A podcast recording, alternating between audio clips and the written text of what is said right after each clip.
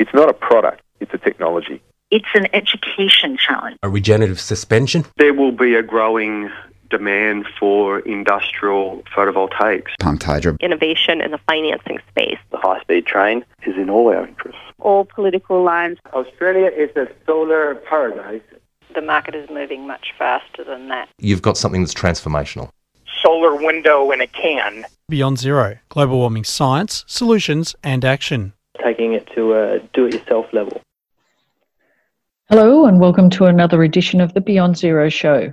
We're coming to you from the studios of 3CR Melbourne, remotely, of course, syndicated around Australia on the Community Radio Network, and podcast on the internet at 3cr.org.au. Both the BZE Community Show and this Science and Solutions show are now available on iTunes and Stitcher. So please subscribe and rate us to help others find the shows. There is so much talk about Australia becoming a renewable energy superpower, going to about 700% renewables, having onshore processing of metals and creating other industries, creating a large hydrogen export economy, and renewable energy electricity links overseas. We've also had listener feedback on our Andrew Blakers interview two weeks ago when he said that every country had the opportunity to generate their own renewable power, so renewable exports for Australia would be limited. Today, we will talk about this and more with Oliver Yates, who was the former CEO of the CEFC, the Clean Energy Finance Corporation, and has spent the last 15 years both as a board director and executive, advancing renewable energy projects and developing low emission solutions. Hi, Oliver. Thanks for joining us. Okay.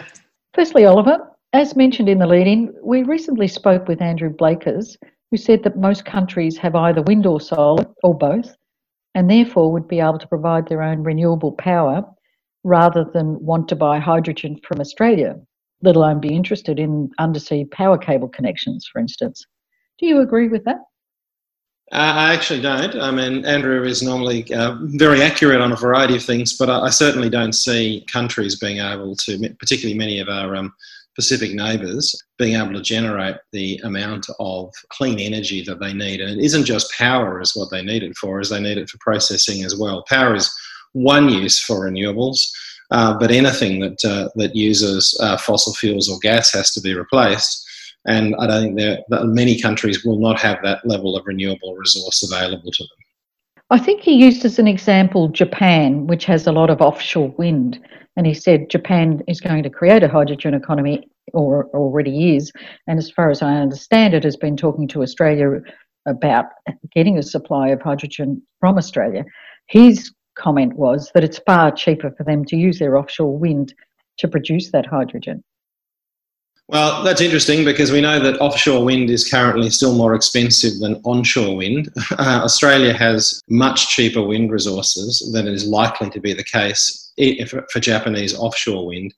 Um, so even if Japan was able to generate significant levels of offshore wind, it is unclear whether it in any way match the, the type and the, and the competitively or in any form of competitive way the uh, the cost of uh, very cheap Australian renewables. So what you'll be comparing, Kay, is from a Japanese side, is if they if they can make the power in Japan and from offshore wind and use it there, what's the cost difference of that power vis-a-vis having it in Australia and then having to export it over there in a different form and then use it again? Again, he, will point out as an engineering point of view, it's obviously best not to reprocess renewables and actually change their format. It'd be better to use them directly if you could use them, uh, if you had the resource co-located in Japan. Um, but you've got to look at it from an economics point of view at the overall cost. It isn't just engineering economics that matter here, it's actually price economics that matters. And I think his point was that actually having to uh, convert the hydrogen and transport it, um, and given that it's got an efficiency of about 40%, 35 to 40%, I think he said, that would make it unfeasible. Well, it's not unfeasible. It all depends upon cost. So, in, in, in a world where there's many things that people do which are uh, not as efficient as, as what they should, it all comes down to price. Um, I think Australia is going to be extremely competitive in this market. And the idea that Japan is suddenly going to be able to build deep oceans at any form of speed necessary for the carbon transition maybe Andrew might like to lay out exactly how many uh, floating offshore wind turbines Japan would have to have and, and, what it will be doing in relation to being able to store all of that power. And we know if you're in Japan, every, along every railway line, they're, uh, they're putting in solar, but solar is brutally expensive in Japan in comparison to Australia. I mean, the feed in tariff in Japan would be you know, it's about two hundred and twenty dollars a megawatt hour. I think is what the feed-in tariff was for for yeah. new solar in Japan. So you know that's more than four times what it would be in Australia.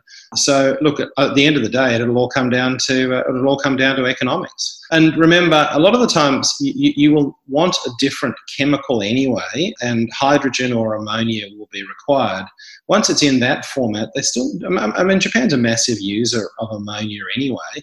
So does does he currently think that they're going to take renewables that are really expensive in Japan, make them into hydrogen on very expensive land in Japan and a very expensive economy, then convert that into ammonia, and then find that cheaper? I don't believe it will be. It'll be much cheaper to make it in Australia and stick it on a boat if you need ammonia in Japan, which is what they use all the time, like us. They use lots of ammonia for their own uh, their own chemicals businesses and their, and their own agriculture. It'll be much cheaper to get it from Australia. I had a look at the distribution of solar around the world and also wind. And it seems that most countries do very well with solar, or, a lot of countries, and very many countries have wind all along their coastlines. The thing that I noticed though was in Southeast Asia, there was very little wind or solar available to them compared to Australia, for instance. So uh, I'd imagine the markets around that area, that would be very beneficial for them to receive uh, renewable power from Australia. Yeah, yeah, okay. Just start off with the scenario of the cost of building your deep oceans. Building a deep ocean wind farm, um, which is probably going to have to be tethered, is technically complex versus sticking another standard uh, wind turbine in the Eyre Peninsula the cost differential will be massive. It will be vastly cheaper to do a lot of this in Australia. The solar resources are going to be better. The land's cheaper. You know, th- th- there may be reasons why actually for the normal use of electricity it might be cheaper, but it certainly won't be cheaper for the production of, uh, of ammonia or a whole variety of different chemicals that they'll need in, in Japan people, this is the reason why it's the 700% scenario. And people keep mixing this scenario up and they think, oh, 100% renewables is 100% renewables. Well, why are we talking about 700% renewables? We're talking about 700% renewables because you need to replace everything else which is, is, used in a different format other than electricity. Uh, and ammonia is probably the easiest one for people to understand, but there are bucket loads of chemicals that can be replaced with renewables. So it's renewables to chemicals that we're talking about. And once you're in a chemical form, then the cost of shipping that chemical from Australia is not very expensive. I would have thought it would be reasonably expensive, but I suppose that we're already doing that with gas, aren't we? Well, you're doing it with everything. I mean, you know, if I look at the cost of, so we're looking at a biofuels plant in Queensland, and it's cheaper for us to send biofuels from Townsville to California than it is to send biofuels from Brazil to California. And it's much cheaper than getting, getting biofuels from the corn states to California because there's no pipeline across to move biofuels from the corn states across to California. So, I mean, shipping is not an expensive exercise for, for bulk chemical commodities. It's done all the time. Australia is a major importer of ammonia. We import ammonia into this country, believe it or not. We don't even yeah, make it. It's crazy. It's worth highlighting with 700% generation, if you have this huge redundancy, you dramatically reduce or even eliminate the need for storage, don't you? If you're if you're wondering about what are the advantages of having a very large export facility here, it is that it'll create an enormous amount of grid stability. Because if you're doing that through electrolyzers, uh, electrolyzers can turn on and off. They become like negative batteries. So you overbuild the level of renewables in Australia significantly over the capacity of traditional electricity use. And then what you do is obviously you won't be using electricity when uh, the electricity price is high, which will be when the renewables are actually at a lower point of view for, for export, you'll actually be using that in the domestic economy. And the advantage of electrolyzers is they turn off and on and off rapidly. Um, so effectively, you've got um, a demand management tool here, which is very effective to, to create a lot of resilience in our own electricity market. That's interesting that you say that because one of the other questions that I have is just recently six major projects have been approved. One is fast tracking the second Bass Strait link.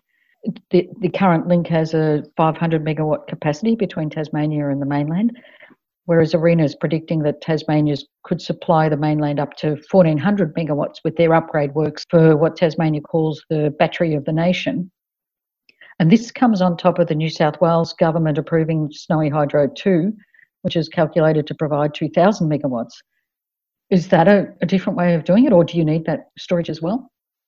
Look, I think there's there's a real question here. Is you definitely do need Victoria, in my view, is exposed to an early shutdown in relation to some significant coal assets. Snowy Hydro is so large that you're again exposed to that project either failing or otherwise taking longer, and therefore you don't know, you can't plan around it. The advantage of Basslink 2 and Basslink 3 is actually they're, they're relatively low risk projects. They only cost about 800 million bucks each to drop the cable in, and you can put multiple cables in. So rather than having all your eggs in one basket, hoping that Snowy Hydro manages to drill through the I don't know the 15 different types of rocks and comes out the other side at the price you anticipated.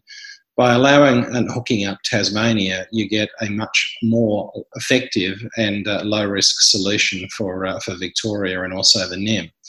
The advantage in, of Tasmania is, of course, that Tasmania has incredible wind resources, and those wind resources, if they can be exported, they actually operate as pumped hydro. So, pumped hydro, people think you have to pump water up the hill. Tassie's already got lots of water up the hill. If you build additional wind in Tasmania and you overbuild wind in Tasmania, is what you do is when the wind is howling, you actually don't let the water come down the hill. You store the water, you leave the water in the dam and only when the system needs it, in other words, wind is in load supply, do you actually re- release the water. So Tasmania is a, a fantastic solution for uh, for the NEM, in my view. Uh, it's very cheap, kind of synthetic pumped hydro, in the sense that you overbuild wind and you hold the water back. Rather than having to pump it up the hill, you just hold it back and then you release it when the system needs additional supply. So, as part of that building the battery of a nation, you're saying that they'll develop their, their wind power more than hydro? Yeah, I mean, they've got bucket loads of hydro. All they need to do is hold some of the water back. They're running baseload hydro. Tasmania runs baseload hydro. Why would you run hmm. hydro baseload when hydro is worth so much? I mean, just get, get real here. Again, all about economics. The value of dispatchable power, as we all know, is worth more than intermittent power. So the moment in Tasmania basically is using dispatchable power as baseload power because hydropower is dispatchable power. Now, what you do is you hold that very valuable resource, being the dispatchable power of hydro, and you build the intermittent power, being wind or solar in Tasmania, and you use that most of the time because it's much cheaper and you get a much better value for your dispatchable power, which is what you have in, in Tasmania. Tasmania has you know, limitless amounts of dispatchable power. They hold back the water when the wind is howling, and then they release it when it's needed. And with Basslink 2 as well, if, if that comes into the Geelong side, which I think it is planned to come into the Geelong side, Victoria is going to continue to build wind farms on the western flank of Victoria. Unfortunately, they are weather dependent wind farms. They're not like the ones in Tasmania. These things actually tend to operate at the same time. They're they, they have a high correlation and they run when a weather pattern comes through. Well, the advantage of having that cable, if it is howling, eventually when you do have pumped hydro in Tasmania, if it is howling, then you can take that power over to Tassie and you could pump water back up the hills in Tasmania if you need to. The thing about wind in, in Tassie is that some of the large projects that they're proposing to build the capacity factor is massive, and they're almost offshore wind farms onshore because of the roaring 40s down there. They operate for about 90% of the time anyway. They're operating nearly all the time. So Tasmania has a very special, a nationally significant wind resource, which is actually uncorrelated with Victoria and um, South Australia. So in, in itself is, is good in its own right. Yeah, so it seems imperative to have the Basslink, otherwise it's really nearly a waste of power having all that hydropower just contained in that small place.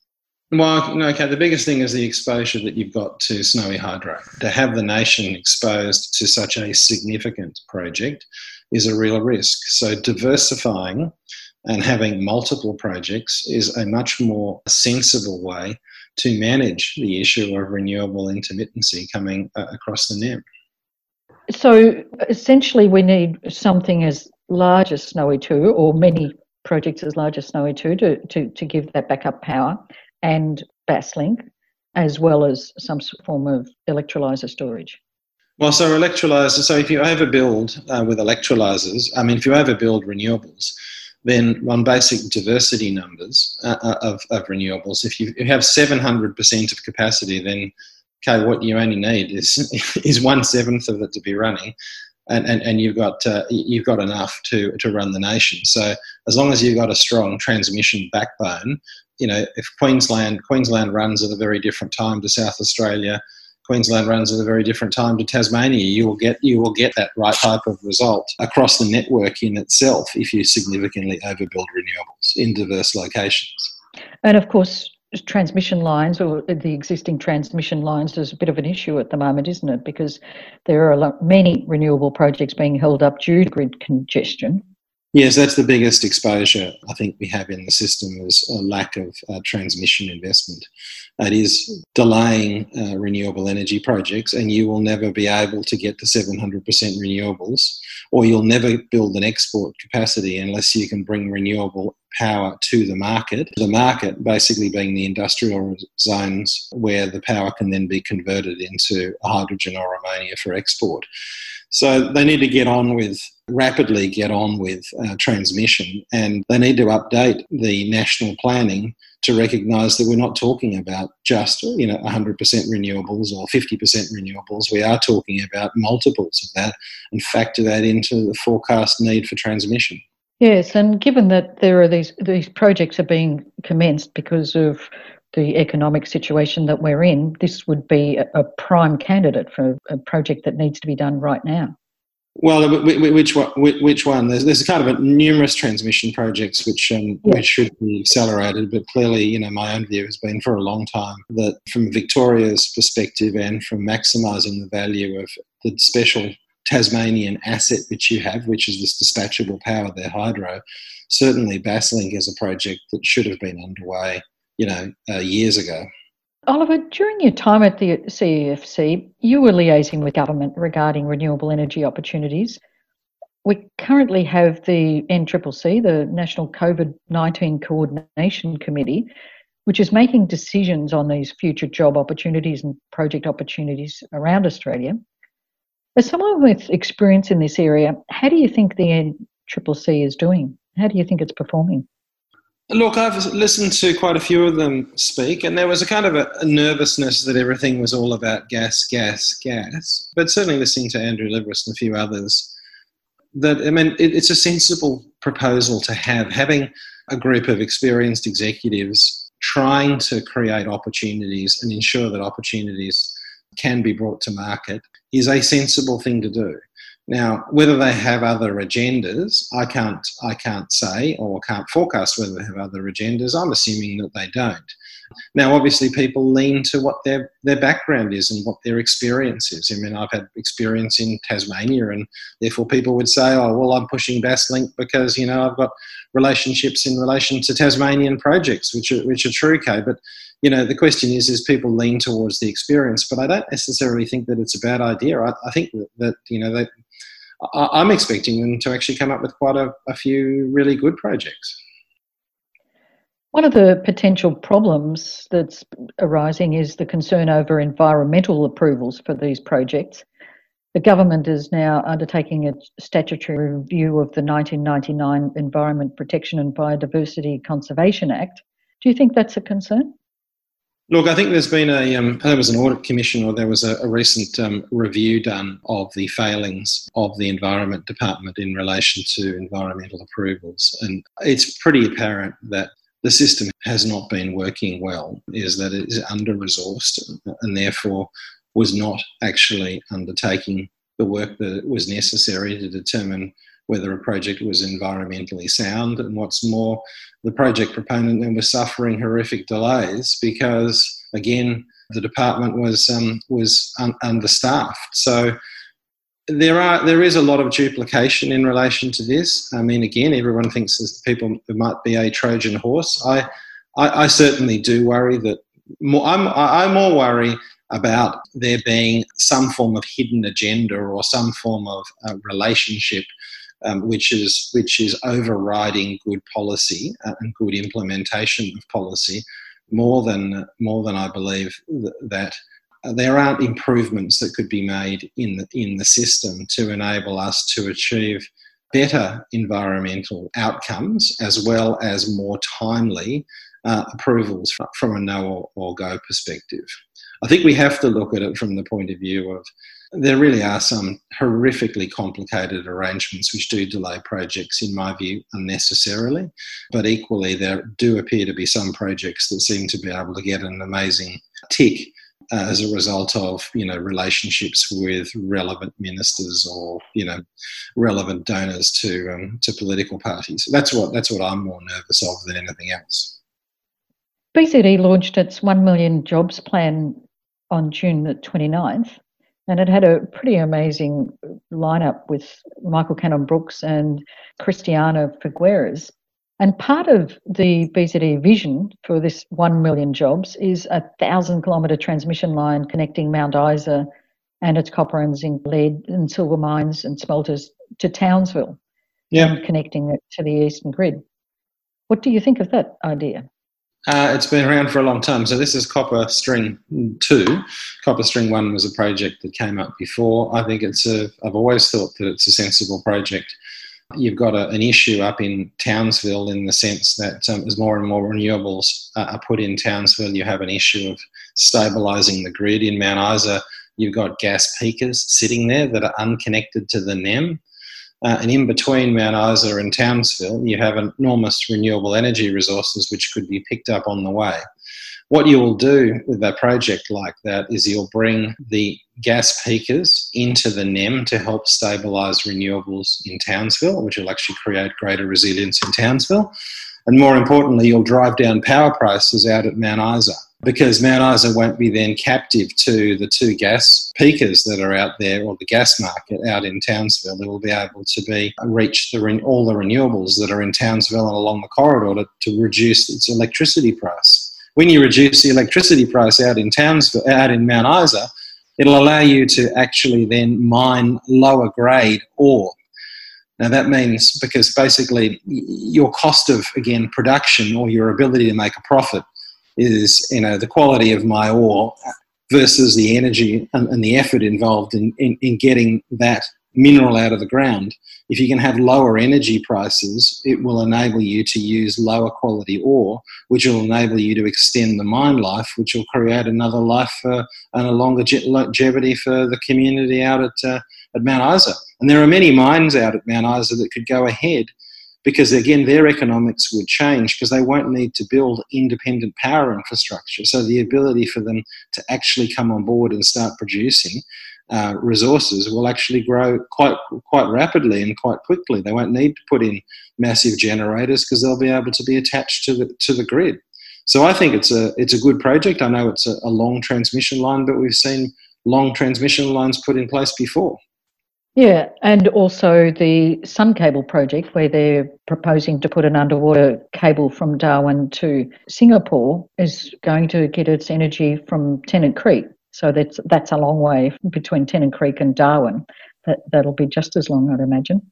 Yeah, it will. I, am I'm, I'm less convinced that um, that there will be a, a, transmission line that goes from Darwin to um, to Singapore, but um, I'm more convinced that Darwin could become uh, a chemical uh, uh, manufacturing hub once it can access cheap power. I mean, that's and that's what this is all about. Okay, this is about understanding that just like we had cheap coal in the old days, we have cheap electricity power now, and we all know that cheap power is very valuable because people will move industry to places where the power is cheap and particularly where the power is green.